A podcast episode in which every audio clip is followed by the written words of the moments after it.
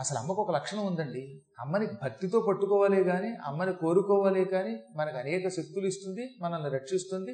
చంపటం ఆవిడ ఉద్దేశం కాదుగా. అందుకే పూర్వం భక్తులు ఏమన్నారు? శంకరాచార్యుల వారి స్తోత్రంలో పాతయవా పాతాళే స్థాపయవా సకల లోక సామ్రాజ్యే. మాత తవ పదయుగళం నాహం ముంచామి నైవ ముంచామి జగన్మాత నేను నీ పాదములను పొరపాటు కూడా విడిచిపెట్టను. ఎప్పుడు నీ కాళ్ళు పట్టుకుంటాను నన్ను తీసుకెళ్ళి పాతాళంలో పారేసి ఏడిపించిన సకల లోక సామ్రాజ్యాన్ని నాకు కట్టబెట్టి నన్ను ప్రభువుని చేసిన నీ పాదం విడిచిపెట్టను. ఇవాళ సంపద ఉంది కదా అని రేపొద్దున సంపద పోయింది కదా అని నేను రకరకాల బుద్ధులు తెచ్చుకోను. నీ కాళ్ళు పట్టుకున్నాను. నీ కాళ్ళు పట్టుకోవడం వల్ల నాకు సుఖం వచ్చినా పర్వాలేదు దుఃఖం వచ్చినా పర్వాలేదు నాకు సామ్రాజ్యం వచ్చినా పర్వాలేదు లేదా పాతాళంలో పడిపోయినా పర్వాలేదు. నాకు బంధువులతో సంబంధం కలిగిన లేక వియోగం కలిగినా పట్టించుకోను. ఏం జరిగినా నేను మాత్రం నీ పాదం విడిచిపెట్టను. నాహం ముంచామి నైవ ముంచామి. నేను ఎప్పుడూ విడిచిపెట్టను నీ పాదం. ఎప్పటికీ విడిచిపెట్టను. ఎప్పుడూ విడిచిపెట్టను ఎప్పటికీ విడిచిపెట్టను. ఏ ఎవరి పాదం? నీ పాదం. నేను విడవనగాక విడవను. అది గట్టిగా పట్టుకున్నాడు ఆయన. అలా పట్టుకున్నటువంటి వాళ్ళు ఎప్పుడూ అమ్మ అనుగ్రహం పొందుతూనే ఉంటారు. ప్రాణాపాయ స్థితిలో బాబోయే చంపకు అని ఒక్క ముక్క అన్నంత మాత్రం చేత రాక్షసుల్ని క్షమించింది. వాళ్ళు పాతాళానికి పోయారు. ఇంకా దేవతలు పైనుంచి చూస్తున్నవాడు ఈ మహిషాసురుడు ఏం చేస్తాడో ఏమిటో ఎన్నాళ్ళుగా మనల్ని పట్టుకున్నాడు పీడించాడు పాలార్చాడు మనకి తిండి లేకుండా చేశాడు తీసుకెళ్ళి భూలోకంలో తోశాడు. చూరులు కింద అది కూడా గుడిసెల యొక్క అంచుల దగ్గర చూరుల దగ్గర ఎంతకాలం తలదాచుకున్నాం మనం. ఈనాటికి అమ్మనుగ్రహంతో ఈ పరమ దుర్మార్గుడి శిరస్సు ఖండింపబడింది. వాడు పోయాడు మనకి శత్రుపీడ పోయింది రాక్షస పీడ పోయిందనే ఆనందంతో ప్రహర్షంచ బ్రహ్మానందం పొందారు వాళ్ళు. అరిచారు జయహో దేవ దేవమాత అన్నారు. సకల శత్రువుల్ని నాశనం చేసిన జగన్మాత నీకు జయము మమ్మల్ని రక్షించిన తల్లి నీకు జయము కలుగ్గాక మాకు బ్రహ్మానందం ప్రసాదించిన జగన్మాత నీ కరుణ ఎప్పుడు ఉండుగాక అంటూ దేవతల పైనుంచి అలా ఎడతెరపి లేకుండా పుష్పం వర్షం కింద కురిపించారు పూల వర్షం కురిపించారు. ఆకాశంలో నుంచి వాళ్ళు దేవలోకంలో ఉండే పారిజాత పుష్పములను గంపలతో పట్టుకొచ్చి బంగారపు బుట్టలతో పట్టుకొచ్చి అమ్మ మీద అలా పోశారు. పువ్వులతో ఆ పూటమ్మ అభిషేకం చేయించుకున్నది. అసలు అమ్మవారికి పువ్వులు అలా పడుతూ ఉంటే ఎంత శోభండి. అన్ని దేవతల కంటే కూడా అమ్మవారికి మరింతగా పువ్వులు అలంకారంగా ఉంటాయి శోభనిస్తాయి. స్త్రీ రూపంలో ఉన్న దేవతలు కదా? అటువంటి వాళ్ళకి దండలు కానీ పువ్వులు కానీ మరింత వన్నీ తెచ్చి పెడతాయి. అమ్మ మీద పువ్వులు పడుతూ ఉంటే ఆ పువ్వులు చెవుల్లోనూ తల వెంట్రుకల్లోనూ భుజాల మీద చీర మీద వీటి మీద పడి ఇరుక్కుపోతే ఆ పువ్వులతో ఉన్న అమ్మవారి యొక్క రూపం చూడటానికి రెండు కళ్ళు సరిపోలేకే ఇంద్రుడు వెయ్యి కళ్ళతోటి చూశాడు. ఆదిశేషుడు రెండు వేల నాలుగులతో పొగడాడు. ఆయనకి వెయ్యి కళ్ళు ఉన్నాయి ఒక వెయ్యి కాదు ఒక పడక్కి రెండు చొప్పున రెండు వేల కళ్ళు. ఈ అపూర్వమైనటువంటి నేత్రములతో చూచి ఆయన పొంగిపోయాడు. శ్రీ మహావిష్ణువు సహస్రాక్ష అంటే వేల పాదములతో ఆయన కూడా చూశాడు. ఈ విధంగా మహానుభావులైన వాళ్ళంతా విపార్చి నేత్రాలతో అమ్మవారి మీద ఉన్న పువ్వుల్ని అమ్మవారి రూపాన్ని అమ్మవారి అలంకారాన్ని చూచి పొంగిపోయారు. బ్రహ్మానందం పొందారు వాళ్ళంతా. ఆపై దేవతలంతా అమ్మ దగ్గర చేరారు. వరస్సగా త్రిమూర్తులు దిక్పాలకులు నవగ్రహాలు అందరూ కూడా రెండు చేతులు జోడించి వినయంగా అన్నారు. తుష్టుస్తాం సురాదేవి సహదివ్యైర్మహర్షిభి జగురు గంధర్వపతయో నృతుశ్చాప్సరో గణాహ అమ్మవారిని చూచి తాము సంతోషపడి అమ్మని సంతోషపెట్టారు. మహర్షులు అక్కడికి చేరారు. గంధర్వులంతా అక్కడికి చేరారు. అప్సరోగణ అప్సరసలు వరుసగా వరుధిని హేమ హరిణి తార ఇలాంటి స్త్రీలంతా అత్యంత బ్రహ్మానందంతో అమ్మని స్తోత్రం చేశారు. ఒకటి కాదట ఎన్ని స్తోత్రాలు చేశారో. ఇంతలో తమాషా జరిగిందండి. ఓ పక్కనేమో అప్సరసలు నృత్యం చేస్తున్నారు. దేవతలేమో పొగుడుతున్నారు. మహర్షులు వచ్చారు మహర్షులు వచ్చి వేదమంత్రములతో అమ్మని మనం స్థుతిద్దాం వేదమంత్రములను ఛందస్సులు పెట్టి స్థుతిద్దాం ఒక స్తోత్రంగా మార్చి స్థుతిద్దాం అని బృహస్పతిని అంగిరుణ్ణి అంటే సప్త ఋషుల్ని దేవగురువుని తర్వాత దేవతల్లో కూడా కవిత్వం చెప్పే మహానుభావుల్ని అందరినీ వెంట పెట్టుకున్నారు అంటే ఓ పక్కన మహర్షులు దేవ ఋషులు ఇటు దివ్య ఋషులు వీళ్ళతో పాటు దేవతలు వీళ్ళతో పాటు మానవులలో ఉన్న ఉత్తములు అందరూ ఒక చోట చేరారట.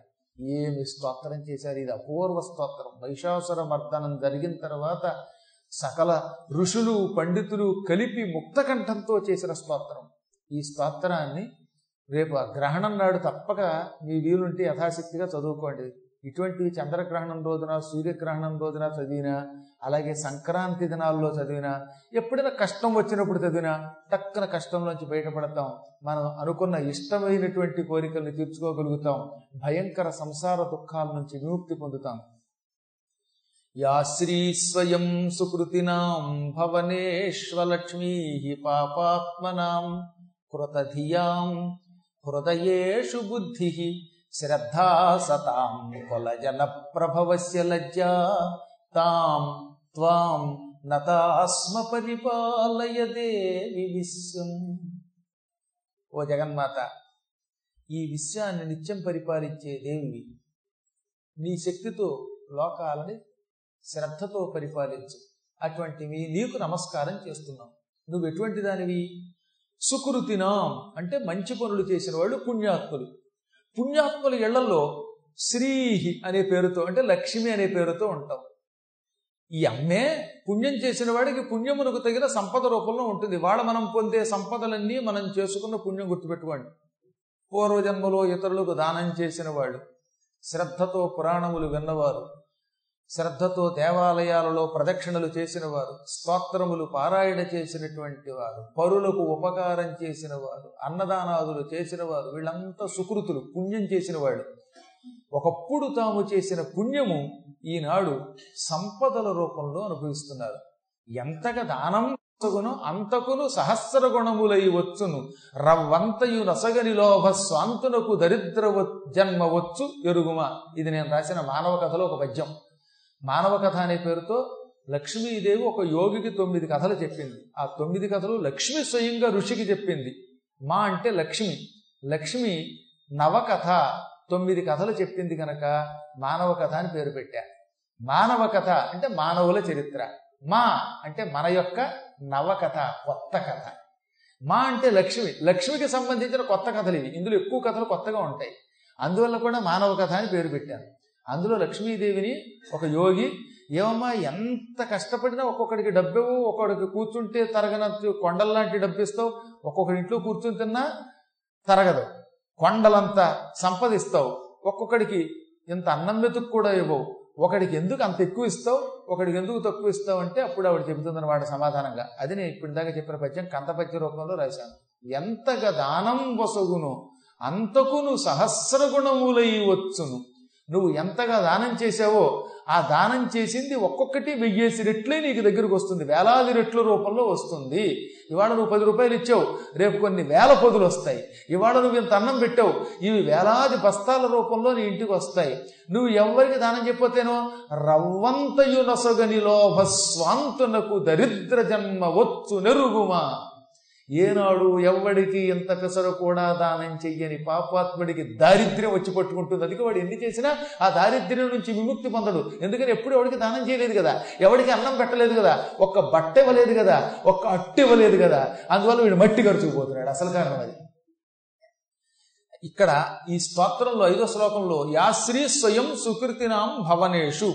సుకృతినాం పుణ్యం చేసినటువంటి వారి భవనేషు భవనములయందు యా ఏ తల్లి శ్రీహి స్వయం లక్ష్మీ రూపంలో ఉంటుందో ఆవిడకి నమస్కారం. అంటే పుణ్యాత్ముల ఇళ్ళలో సంపదలిచ్చే లక్ష్మీ రూపంలో ఉంటావు. మరి పాపాత్ముల ఇళ్ళలోనే? అలక్ష్మీ పాపాత్మనాం పాపాత్మనాం భవనేషు అని చెప్పాలి. పాపాత్ములైన వాళ్ళ కొంపల్లో అలక్ష్మి దరిద్ర దేవతా రూపంలో ఉంటావు. పాపాత్ముల ఇళ్ళలో దారిద్ర్య రూపంలో పుణ్యాత్ముల ఇళ్ళలో సంపదల రూపంలో ఉండేది నీవే. కృతధియాం హృదయేషు బుద్ధి. ఓ తల్లి నువ్వు ఇంకెటువంటిది అనివి? చక్కగా బుద్ధి కలిగినటువంటి వాళ్ళకి హృదయాల్లో చేరి ఎప్పటికప్పుడు జ్ఞానశక్తి ఇస్తావు అసలు అమ్మ అనుగ్రహం ఉంటే జ్ఞానం కలుగుతుంది అమ్మ అనుగ్రహం ఉంటే కవిత్వం చెప్పగలుగుతాం అమ్మ అనుగ్రహం ఉంటే మాట్లాడగలుగుతాం అమ్మ అనుగ్రహం ఉంటే మానవుడికి ఎప్పుడు ఎక్కడ ఎలాంటి ఆలోచన రావాలో అలాంటి ఆలోచన వస్తుంది. ఆలోచన గొప్ప శక్తి కదా. ఈ సమయంలో ఈ పని చెయ్యాలి అని మనకు అనిపించటం అంటే అదృష్టం అండి అది. ఓ వ్యక్తి చదువుకున్నాడు. ఎంత చదువుకుంటే ఏం లాభం? ఇంటర్వ్యూలో ఏదో ఓ ప్రశ్న అడిగట ఆ ప్రశ్నకి వీడికి సమాధానం వచ్చు. అక్కడికి వెళ్ళాక మర్చిపోయాడు. ఇంకా ఉపయోగం ఏంటట? వీడికి అన్నీ వచ్చు. కానీ ఉద్యోగం ఇచ్చేటటువంటి వాడు వీడిని తీరా పిలిచి నాయన నువ్వు ఎక్కడున్నావు? అంటే విజయవాడ. విజయవాడలో అరండల్పేట ఉందా అంటే ఉందండి అన్నాడు అనుకో ఏమిటి ఉపయోగం? అరండల్పేట గుంటూరులో ఉంది. విజయవాడలో లేదు. ఏమో విజయవాడలో కూడా ఉంది. ఏం తెలుసు కానీ నాకు అది విషయం కానీ చెప్పచ్చేటంటే స్ఫూర్తి రావాలి. అడగగానే అరండల్పేట ఎక్కడుంది అనగానే అరండల్పేట గుంటూరులో ఉన్నది. మరి ఎక్కడైనా కూడా ఉండవచ్చు నేను మాత్రం గుంటూరు వాడిని అని చెప్పుకున్నాడంటే అవతలాడికి పెరుగుతుంది అంతేగాని అరండల్పేట అండి అరండల్పేట ఎక్కడుందోనండి మండపేటలో ఉందేమోనండి అన్నాడు అనుకోండి వీడు కర్మగాలి మర్చిపోయి. అంటే రోజు తిరిగి ఉన్న ఊడే అది ఎక్కడో ఉన్నట్టు గుర్తొస్తే అది ఉపయోగం లేదు. సమయమునకు అడగగానే స్ఫురిస్తే అది గొప్ప విషయం అనమాట ఒక్కోసారి ఎంత విచిత్రంగా ఉంటుందో తెలుసా? అన్ని మన నోట్లో ఉంటే ఆ బయటికి రా సమయానికి ఒక ఆయన ఒక శ్లోకం చదివాడండి. రోజు ఆ శ్లోకాన్ని పొద్దుటే చదివేవాట. ఎందుకు ఆ శ్లోకం ఏంటి అంటే కౌసల్య సుప్రజారామ. నలభై ఏళ్ళు కౌసల్య సుప్రజారామ అనే శ్లోకం ఇది రామాయణంలోది. బాలకాండలో ఈ శ్లోకాన్ని మహానుభావుడు విశ్వామిత్రుడు చదివాడు. దాన్ని తీసుకెళ్ళి వెంకటేశ్వర సుప్రభాతంలో మనం చేర్చాం. ఇది రామాయణంలో నలభై ఏడు ఈ శ్లోకం చదివి నలభై ఒకటో సంవత్సరంలో ఏం చేశాడు తెలుసా? యాత్రకు వచ్చాడు. ఒక శ్లోకం రావట్లేదండి. సుప్రభాతంలో శ్లోకం అంటే నడువ రోజున. అప్పుడు మేము రెండు వేల ఎనిమిదో సంవత్సరంలో అంటే పదేళ్ళ క్రితం చిత్రకూట పర్వతంలో రామాయణం చెబుతున్నాను గురువుగారు అదేదో గుర్తు రావట్లేదండి అదేదో గుర్తు రావట్లేదండి. రాముడి మీద శ్లోకం అండి సుప్రభాతంలో ఉంటుందండి పొద్దున్నే చదివేవాడండి నలభై ఏడు చదివానండి అన్నాడు. రామాయణంలో శ్లోకం ఏమిటయ్యా? సుప్రభాతం అంటే ఏంట్రా బాబు అని చివరికి అన్ని చదివి కౌశల్య సుప్రజారామ అంటే అవునండి బాబు ఓయ్ ఆ శ్లోకం గుర్తుకు రాలేదన్నారు నిజంగా అది జరిగింది. అంటే అమ్మ అనుగ్రహం లేదు. వీడికి బుద్ధి పోయేది ఒక దెబ్బకి. అమ్మ అనుగ్రహం లేకపోతే రోజు చదువుకునే ఆ శ్లోకం గుర్తుకురాదట. అమ్మ అనుగ్రహం లేకపోతే రోజు వండుకునేటటువంటి వంట గిన్నెలు కనపడవు.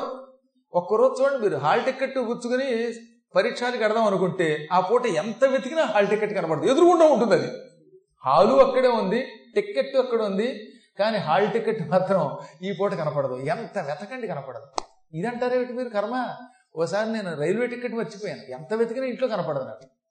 రామచంద్ర ప్రభు రెండు వేల పదో సంవత్సరంలో మేము గౌహతి వెళ్ళాలి ఈ అబ్బాయి కెమెరా అన్నప్పుడు నేను ముందు వెళ్ళిపోయి కలకత్తా వెళ్ళి అక్కడ రెండు రోజులు ఉండి ఆ కార్యక్రమం చేద్దామని చూస్తే టిక్కెట్లు బుక్ చేసుకున్నవి అన్ని టిక్కెట్లు ఎదురుగుండా పెట్టుకుంటాను ఎంతో జాగ్రత్తగా ఉంటాను. కనపడలేదు. చివరికి ఏం చేయను? అప్పుడు మళ్ళీ రైల్వే స్టేషన్కి వెళ్ళి అదృష్టవశాత్తు రైల్వే స్టేషన్ అంతా మాకు తెలిసినవాడు కాబట్టి ఆ ఏసీ టిక్కెట్లకి ఏమంటే ఏసీ కంపార్ట్మెంట్లు రెండే ఉంటాయి కదా నా పేరు పద్మాకర్ కదా అంటే మీరు తెలుసులేండి మీరు ఏం లెటర్ కూడా ఇవ్వక్కర్లేదని వాళ్ళు కంప్యూటర్లో కొట్టి డూప్లికేట్ కొడతారు దానికేదో మనం డబ్బులు కడితే చాలు. అదృష్టవశాత్తు పిఎన్ఆర్ నెంబర్ తెలియపోయిన టికెట్లు వచ్చాయి తెలుసు కాబట్టి. తీరా ఏమైంది తెలుసా? రైలు ఎక్కాక ఈ డూప్లికేట్ టికెట్ వచ్చుకుని పరుసులో ఉంది. ఆ టికెట్ ఈ డూప్లికేట్కి ఆయన కాడికి రెండు వందలు మూడు వందలు కట్టి నానాయాత్ర పడితే. అంటే ఏమిటనమాట ఆ పూట కాసేపు నీ ఎక్కడో లోపం చేసావు భగవంతుని పట్టుకోలేదు అందుకే నీకు టికెట్ కనపడలా. కాబట్టి అన్నీ ఉంటాయి కనబడవు సమయానికి. నోట్లో ఉంటాయి నోట్లోంచి మాట రాదు. అందుకని ఇక్కడ ఏమన్నారు? బుద్ధి ఉన్నది. కానీ అది సమయమునకు స్ఫురణకి రాదు.